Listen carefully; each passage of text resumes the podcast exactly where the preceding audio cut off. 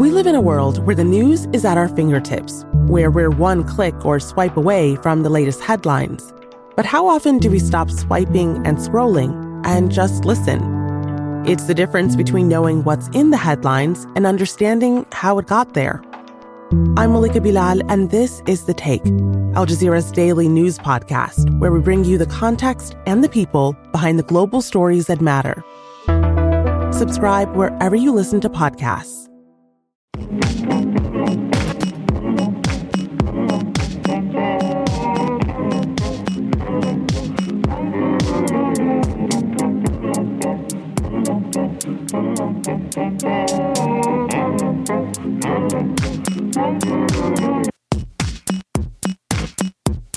There's this story that keeps popping up.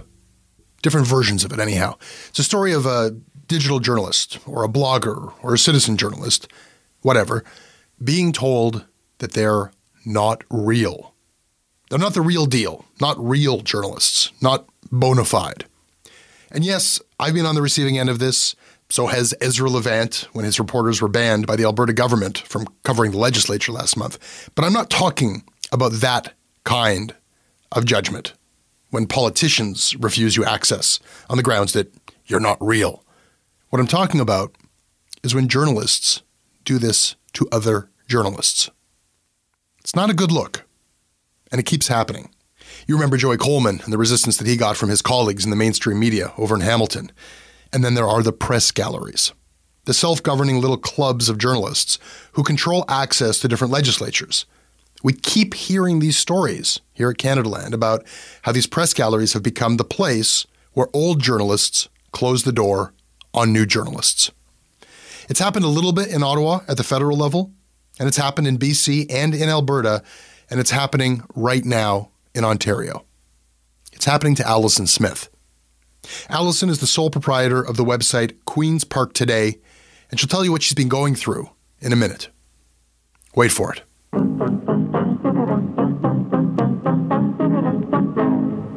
This episode of Canadaland is brought to you by Jay Parlar, Daniel, Andrew Bates, Jan Ruback, Adam Brown, Dylan Childs, Jim Patterson, and Tyler Norton.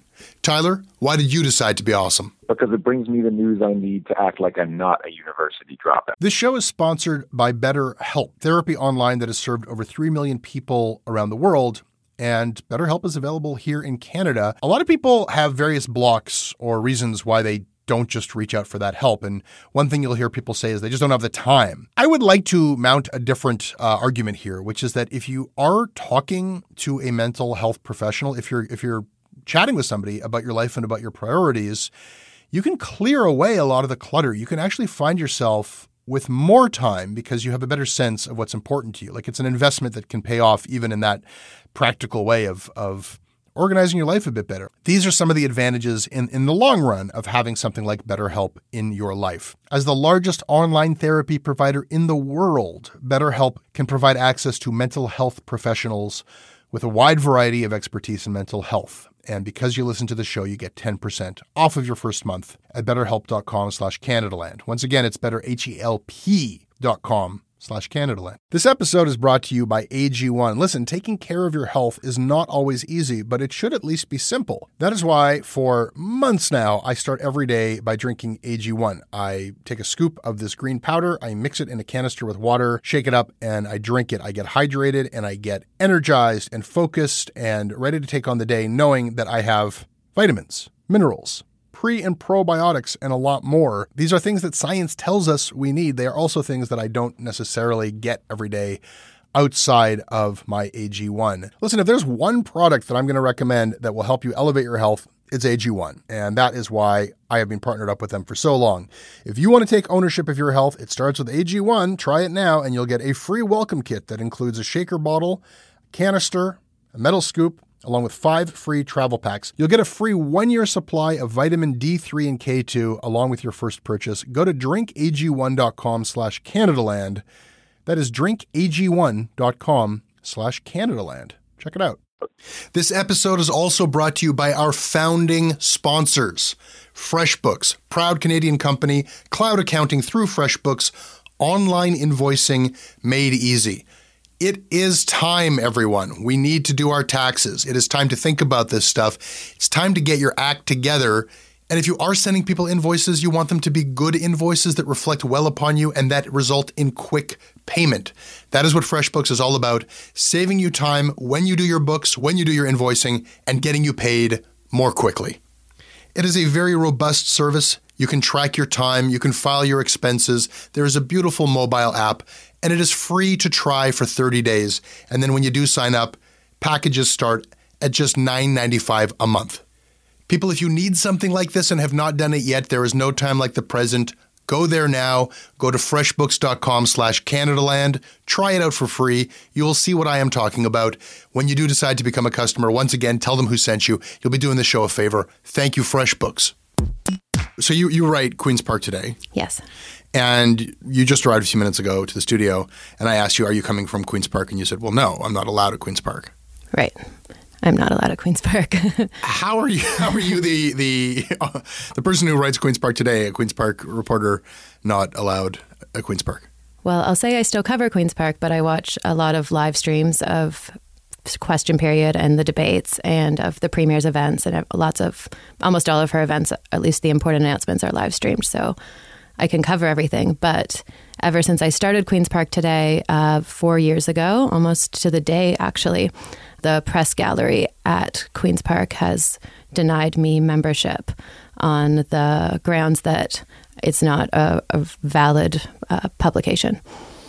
How do they determine validity of publication?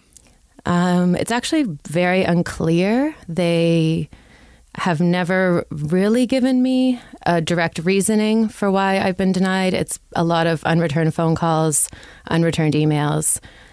And I guess I could tell the whole story. tell the whole story. Tell the whole story. Start at the beginning. I'll start at the beginning. So I was a reporter in Ottawa. I worked for the Hill Times for a, um, a couple of their online properties. Sure. Uh, for two years, and I was a member of the press gallery there. The irony is, part of my job was taking new staff members to the press gallery to get them accredited. So I actually was in the parliamentary press gallery quite a bit. I knew the staff, whatever. Very pleasant place. And that and that press gallery, as I understand it, has. Uh, I mean, there have been a couple bumps, but they've done a pretty good job of getting access to journalists from online news, from independent news. Was that is that accurate? Um, as far as I know, yeah. yeah. Um, I don't know anyone that's been denied there. I think except Frank Magazine is, uh, I think, a notorious exception. They have they I don't think that they're members, but and it's all uh, governed by journalists themselves. The, the, the, president of the parliamentary press gallery is always a different journalist, and this is a body of journalists who decide right. who gets in and who exactly. But so that press gallery has like more than 300 members, lots of online members, lots of foreign members. I mean, people were tweeting the other day about how, I mean, uh, the Chinese Communist Party or the People's Republic of China's party, like funded newspapers are allowed to be members. Like they just don't really question it as long as your it's your principal occupation is covering the hill. So I actually spoke to Terry Guillaume I hope I'm pronouncing his name right, last year, sort of when I was going through some of the um, bumps with the press gallery here about it. And it's like, what would your process be for accrediting someone who runs a digital publication? And he said, we would give you a temporary membership and as long as after six months you proved that you were covering the hill every day, then that's all we want to know. We just want to know that's you're that's what you're doing. That sounds like it's the only constraint is a logistical one. Uh, I guess just to stop anybody from coming in who is writing an article for a student newspaper, they say, well, it's got to be your principal occupation. I mean, that's a little bit in this day and age. There's lots of people who uh, might freelance and want to write uh, want to cover Parliament, but then they have to have a, another job on the side or something like that, and they would so be there's excluded. there's different rules for freelancers, though. I think you have to basically just have letters from the publication that you're writing for, and then you can you go through it sort of a different way, and then you get guest passes. Okay, which which works, I think, for them. So it, it wouldn't be their principal occupation, but they'd still be allowed on the hill to do whatever they needed at any given time. Okay, so that's what they do in Ottawa. Yes. So then after I left Ottawa and I left my job there because I didn't want to live in Ottawa anymore. I'm from Toronto. I was just sort of done with the cold winters, and one was coming. This winter was coming. Um, so I moved back to Toronto, and decided to start this online publication that would cover the daily debates, proceedings, committees, question period, all that stuff about Queen's Park. And at the time, there was no one else doing a daily subscription based service like this. And I guess I was naive in the fact because my uh, workings with the parliamentary press gallery were so good that you know it would just be a couple phone calls submit an application and it would be all good. But four years later it still has never been. So tell me about your indie news service because it seems like unless they are making this distinction on the basis of that you're independent or online versus a legacy media or traditional print broadcast like what is their distinction based on they're not telling you like you haven't been given a firm answer as to why you're being denied no, never a firm answer, never anything in writing other than the words you do not qualify. So, what are you doing? Tell, tell us about Queen's okay, Park today. yeah. So, Queen's Park today is an online news service. It's subscription based. It's quite niche. It covers like everything that goes on in Queen's Park over um, over the day. So, what bills are debated, what's set in question period, what the premier's doing, um, what events ministers are hosting, what their announcements are, yada yada yada. So, we have uh, our subscribers are I mean, lots of people in the politics industry, if you will, in and around Queen's Park. I mean, there's lots of public servants, ministries subscribe, uh, public affairs firms, industry associations, um, private companies, lots and lots of different people. But I mean, you're you're not going to subscribe because it's expensive and you don't need to know all of this stuff. Like it's for people that need to know very specific details. It's not retail journalism. This is not you're not there uh, representing the public and saying, here's what's happening in your Queen's Park. As I understand it, this is sort of a niche service, the same way that a trade publication is like this is there are a lot of paywall publications that are succeeding mm-hmm. because they're industry trades. If you're, you know, I don't know, uh, really doing the, the very fine grain reporting on the mining industry, and then you're selling subscriptions not to like readers in their homes, but to organizations and companies and, and think tanks and people who need to know what's happening in that industry, you can charge a pretty penny in that. And, and there's a lot of news that, that sort of functions that way. So it seems like you're covering politics in Ontario for the politics industry. Right. Is, yeah. Is, so, that accurate? Is yeah, that? that's a great description. So Okay. yeah, basically it would be a trade publication for politics for poli- not necessarily politicians but for yeah the industry of politics sure I mean, that seems to me like a, a fairly established form of journalism Mm-hmm. that you know it, it doesn't even necessarily get i mean you're using the internet and and uh, pay subscription services in a way that's pretty contemporary but to do a subscription based trade magazine is is something that's like a very established business model And to do one about politics as well, one of the jobs I did at the Hill Times was work for Parliament Now, which was a similar service to what I started in Ontario, but covering the Hill there. so, they federally were the same thing exactly they they were doing the exact same thing. yeah so who did you piss off? Like, what, what, what, do they have against you? Or is it just that this is a very different organization than the federal uh, parliamentary press gallery? That's it. It's very different. I mean, immediately it's uh, with a Google search, your listeners can check it out. You can check it out. Try to Google who the members of the Queen's Park Press Gallery are. Try to find a website that lists how you apply. Try to find um, a list of their president and vice president treasurer online. Nothing. Like, Whereas in co- contrast, the Parliamentary Press Gallery lists tons of their members and their phone numbers. It li- literally has an how to apply section, their constitutions online. It's very open and transparent. Whereas the Queens Park Press Gallery, there's there's nothing. The only way I was able to obtain an applica- or a copy of their constitution was through somebody else who'd been a former member, and even that was from 2001. So I don't even know if that's up to date. You've written that uh, sadly the reporters running the Queen's Park Gallery have built a giant wall around their tower and have refused access to any new entrants, and that you know of at least two other publications facing the same problem. What are these two other publications? So one of them is called Loonie Politics. They cover federal and Ontario issues out of London, Ontario. So they kind of have a southwestern Ontario angle. Uh, and the other one would be Ontario Newswatch, which is uh, run by Susanna Kelley, who is actually a very long time member of the press gallery. She used to work for TVO. And then when she went out to work for this Ontario News Watch, she tried to start her own Queen's Park Bureau and hire um, reporters to sort of build up the gallery there and has been also denied membership for even longer than me, I think. And then you announced on Twitter that you finally got membership. So I was surprised to learn that you uh, today are not coming right from Queens Park. That you're not allowed in Queens Park. Right. So what happened was this week, I um, on the day that the Notley letter and the whole Twitter uh, uproar about what is a journalist was going on, I decided to email the the president of the press gallery, who I haven't had any contact with for over a year, uh, actually less than a year. And who's but, that? Uh, his name is Randy Rath. He works for CHCH, and sort of point him in the direction of the the Twitter news and say, isn't it a little silly when people arbitrarily decide who's a journalist? And then told him about my CIUT radio show, which is launching on February 29th. There's a plug for it, Detangled, live on Monday mornings. So tell him about that because my issue has been that that show is airing from 9 o'clock till 10 o'clock question period starts at 11 or starts at 10:30 is probably 40 paces from Hart House where this is being uh, recorded. But I was going to not be allowed to go watch question period, so I was going to have to try to get to a television or a live stream with in it just was insane. It's insane that I couldn't go that I couldn't go there. So I asked him can I? Can like I? You'd be around the corner.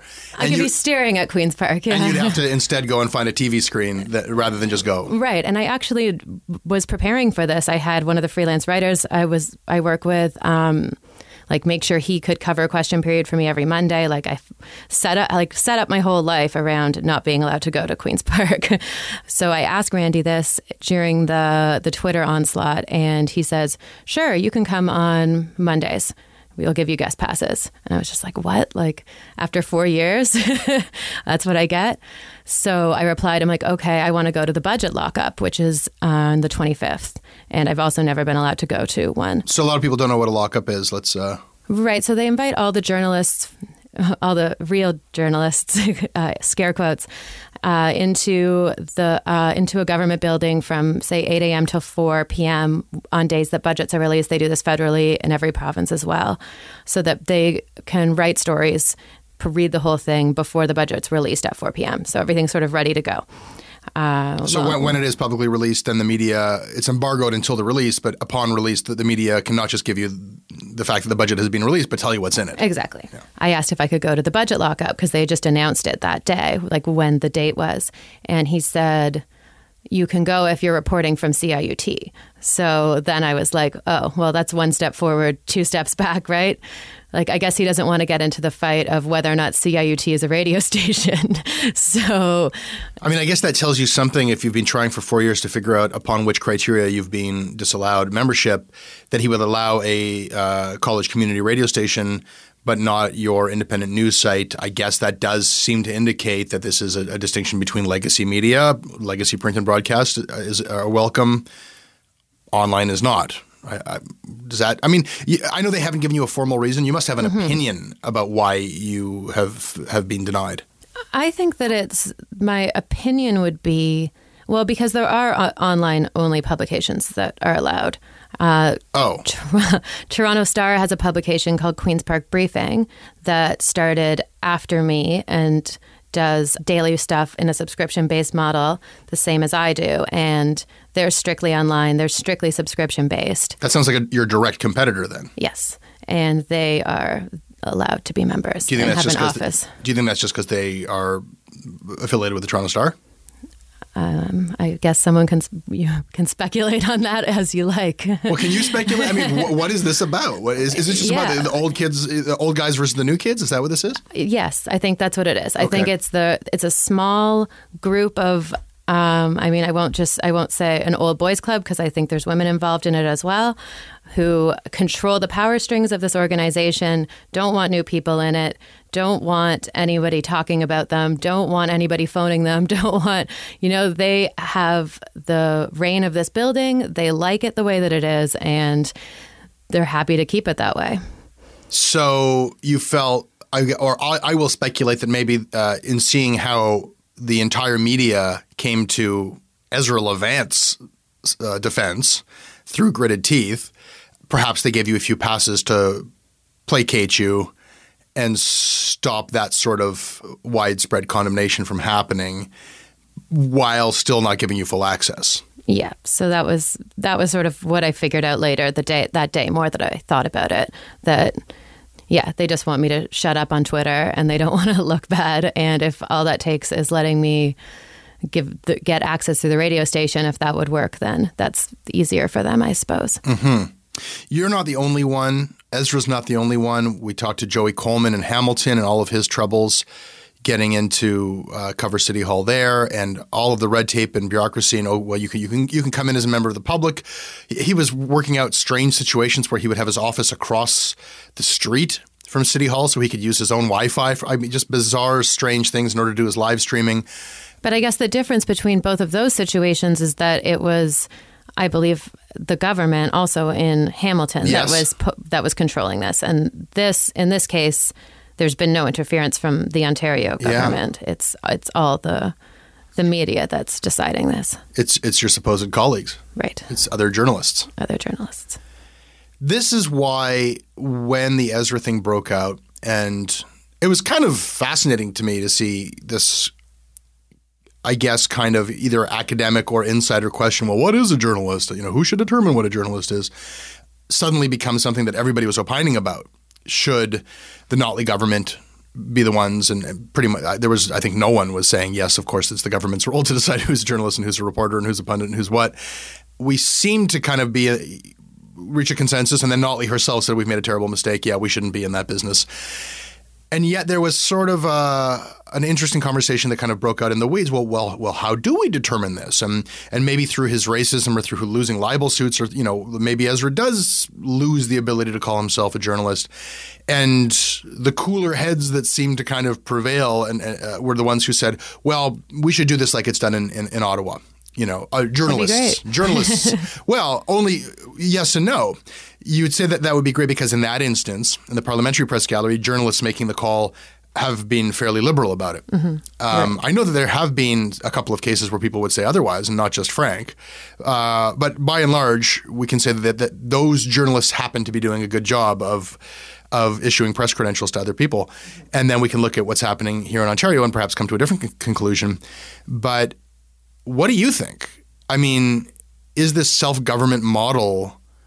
A good way of determining who is and who isn't a journalist and who and who does and who does not have the right to come and report on what elected officials are, are doing as they legislate.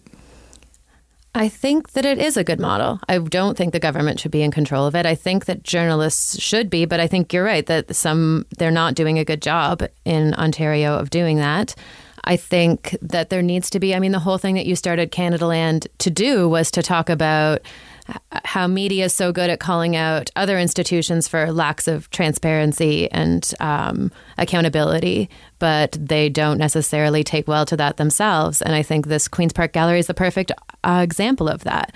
I mean, the fact that you can't find any information about them online, that there's no application process, that at one point I applied like reapplied for membership and it was like six months before they I even got an email in response. And uh, you know i'm sitting around waiting oh they're considering my application. No they weren't. Like like prove it. Like i've no i've no idea if they ever brought my application in front of a press gallery meeting. I've no way of finding that out. Again i've never been told any direct reasons why i wasn't allowed.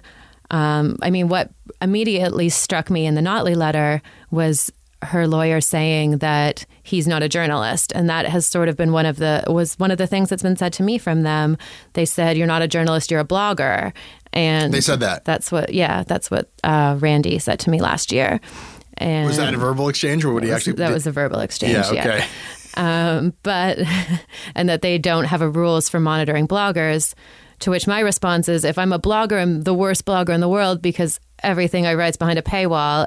And like, how would I be surviving off of my business if Well, I've seen what you put out. I mean, it's just like, I mean, it's just uh, not a blog. Uh, Yeah. I don't know why that matters or what the deal would be if it were a blog. That would be fine too. But It just seemed that, yeah, no, nothing against blogging. It's just, I think it was used in a very dismissive way. yeah, as- that derisive, like, uh, uh, not a reporter, a blogger. Right, exactly. yeah. I don't know. I think that there needs to be, and then you know, this isn't just about me being frustrated. I'm, why do we want to live in a, the biggest province in Canada, and that you're not allowed to go to a press conference unless you work for uh, like five different legacy news organizations. The world's changing. The press galleries are shrinking. The coverage is shrinking. And yes, this coverage I do specific in a different way, but it gets read by important people making important decisions. And um, like something I'd looked at was, and this came up with Ezra as well, were a lawsuit. I talked to, I had one of the biggest constitutional lawyers in the country willing to take this case up last year, but it was pretty soon obvious that that was financially prohibitive for me because I'm just one woman with a laptop and not most people can't afford to take a case especially one that's complicated because it involves things like parliamentary privilege which is what sort of gives the press gallery the right to operate within the legislative building so it's it's Which is conferred to them by Parliament, right? Uh, that, that, that's something that, yeah right. and I think constitutionally as well. So it would have involved suing the government and suing the press gallery, and I don't know. It just like became snowballed to something that I'm like, this is.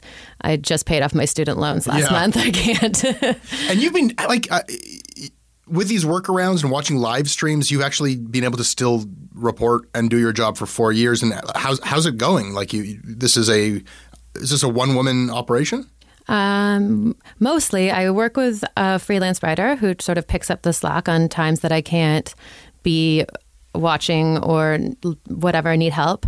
Um, and then I work with a editor, every a copy editor, I Okay. guess. Um, but otherwise, just me. And this is like it's a daily operation. Whenever they're in session, you're there, and, and or at least you're watching them from live live stream. And this is your full time job. Full time job. When was the last time I had a part time job? Probably two and a half years ago. So yeah. How does this compare to when you were sort of in the system and, and reporting for the Hill Times? Oh, much better. Much better financially. much better financially. Yeah. I probably I easily doubled my salary, Okay. annual salary. Oh, good for you. I'm going to suggest something to you. Mm-hmm. And it sounds like you have a very practical fight here. Like you're you're you're trying to get in and you're and you're suggesting that if we are going to have these press controlled press galleries, we they, they need to be fair, they need to be transparent, they need to work more like it works in Ottawa. I might go further than that. I, I, I just feel like we are going to have this problem again and again.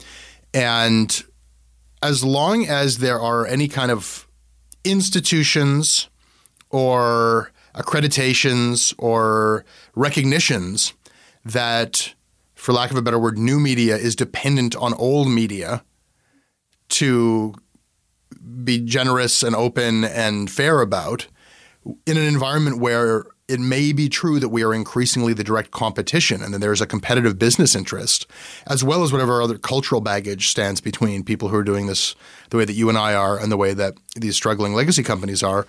Like, we're just like at loggerheads, and I'm uncomfortable with the idea that journalists get to decide who is and isn't a journalist. I mean, in every other application of what is a journalist, it's whoever says they are and whoever does journalism. There is nothing in law distinguishing anyone's charter rights to expression from a journalist's charter rights, or, or there, there's no.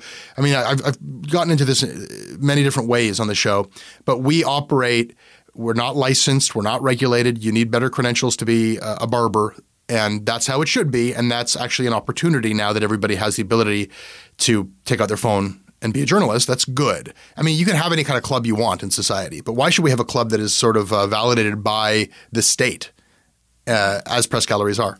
I mean, I think it works pretty well for the state at this point. Um, I think that there's the state doesn't want to get involved. I mean, we've seen the problems Alberta when they got when they got involved, but on another level, they don't want to step in because they don't want to So I've tried to get accredited for previous budgets and talk to the Ministry of Finance because the thing is, by the government and political parties, I'm treated like a journalist. They send me all their news releases, their events, everything, just as they would anybody else. But once I try to, if I try to ask them for access, they don't want to piss off the gallery, right? Because they don't want to get every journalist in Ontario angry at them because they're the ones who write the headlines every day, right? Sure. So I'm not sure that's answering your question. No, I'm, I'm asking you to indulge in a bit of a thought experiment with Right. me. I mean, Who should make the decision? if Robert Fife can go and walk uh, after there's a cabinet meeting and, and stick a microphone in the face of a minister, um, or you know uh, anybody who's accredited can, can walk up and just join a scrum, why shouldn't anybody? Why should journalists have some special status to be able to do that? Why should, if there's a, a budget, a public document is being released, and somebody says, "Yeah, I, I would like to," I'm I'm reporting on this. You know, why should it matter if they're from a newspaper or they have a, a Twitter feed? And I know that there's going to be a practical concern. Well, then you're going to have every retiree and hobbyist come in, and, and you know the actual people who are professionals are not going to be able to actually do their job because they're going to be crowded out by Joe Public, which I'm skeptical that that, that, that many people have that much of an interest in doing this kind of stuff. But uh, you know, until we actually run into that sort of a uh, bottleneck with it, why are journalists so special? I mean, and and and why couldn't anyone just call themselves a journalist? I mean, I think the the one thing that comes to mind is perhaps a security issue. I mean, you get a background check of some sort. I think when you're getting a parliamentary press pass, but at the same time, I'm, I think that's fairly mim- minimal and probably not the biggest issue. It isn't, and in fact, those kinds of things that are practical considerations would weed out a lot of people who are just like, "Hey, I've That's got," true. you know, y- y- if you just set up a couple of things like that, um, and if there's any, you know. I don't know marginal cost involved, and if there's a a public workroom where people who uh, need to have access and they have to pay, you know, once you set up a couple things like that, you're going to weed out, you know, a lot of the. You know, if you conceive that that's going to be a big problem, that you're going to be, you know, stormed by all of these hobbyists, a little bit of red tape will uh, will go a long way there. I just, I, I guess, I just resistant to anybody who wants to be a gatekeeper as to who's a journalist and who isn't. I think it definitely needs to be uh, more transparent and, and opened up. And I think more people need to talk about it. Like I've mentioned three people that this have that I know, uh, including myself, that have run into this. And we we know of a couple stories from Ottawa, but what about everybody else? Like what else is happening in Nova Scotia? What's happening in uh, Edmonton? What's happening in Victoria? Like are there independent journalists there running up against walls? Or are they being let in? Who knows? It seems like the rules as they are, at least in Ontario, are protecting no one but the legacy media that are given the power and sort of the run of the space. I mean, they all have free offices in the Legislative Assembly building in the middle of downtown Toronto.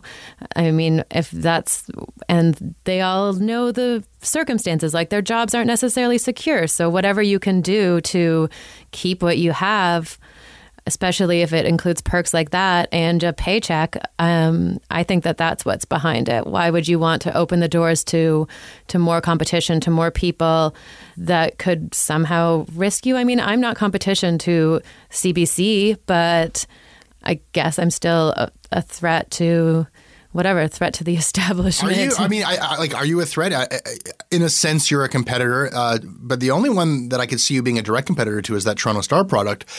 I, I'm going to hazard a guess here that this is not so much a, a question of professional competition as much as it is a perception of threat. That you represent something that I think. I mean, CHCH. Look what just happened there. Mm-hmm. I think that people are feeling threatened by the internet and threatened by the destruction of their business model, which has to do with the wider internet. I don't think that it has to do with Queen's Park today. No. I don't think that CHCH has anything to fear from i don't think so either your your paywall newsletter model. You know, is I mean, it seems like it's just a different business thing, business model entirely. It definitely is. And I think that if they let me in, they'd really like me. I mean, I'm pretty nice. but that doesn't seem to matter to them. You seem lovely. Thank, thanks so much for talking with me today. okay, thanks, Jesse. Well, I did follow up with the Ontario Legislative Press Gallery, tried to get their side of this. I tried President Randy Rath first, but the only public contact information I could find for him was a phone number at Queen's Park, and that number went straight to a full voicemail box.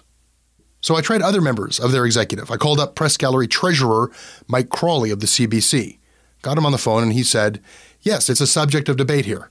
What is a legitimate media organization? I asked him if Allison's site qualified as legitimate, and if not, why not? He said he's not familiar with the case. Said he wasn't there when the gallery voted against her. He referred me to press gallery secretary Christina Blizzard of Sun News. Told me that she's the one who handles membership stuff. I called up Christina, and all she said was, I think we've made it clear to Allison what our position is. So I asked her, What is that position? She said she was on deadline, couldn't talk with me. I asked her if I could interview her after her deadline. She said no. She referred me back to press gallery president Randy Rath, but she wouldn't give me his email address. I found one for Randy Rath and I asked him if he wanted to do an interview to respond to what Allison had said. And he wrote me back. He said, Here's my response. But of course, I hadn't told him what she'd said yet. He emailed me a statement, and here's what that said. By voting to reject Allison Smith's membership, a majority of gallery members determined that her website, Queen's Park Today, did not meet the criteria laid out in the Constitution. Membership in the press gallery implicitly endorses a member's journalistic legitimacy and credibility. As such, the gallery must ensure that those who are granted membership adhere to journalistic principles. I asked him if that means that Allison hasn't adhered to journalistic principles. He hasn't written me back yet. If he does, I'll put that on the website. He did include a copy of the Queen's Park Press Gallery Constitution, and we've posted it on our website.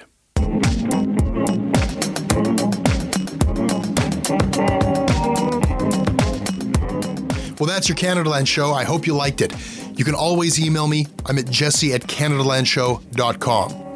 We are on Twitter at Canadaland. Our website is CanadaLandShow.com, and our crowdfunding site is patreon.com slash Canadaland. The next episode of Canadaland Commons will be up on Tuesday, and the next episode of Canadaland Shortcuts will be up on Thursday. I make this show with Katie Jensen. If you like what we do, please support us.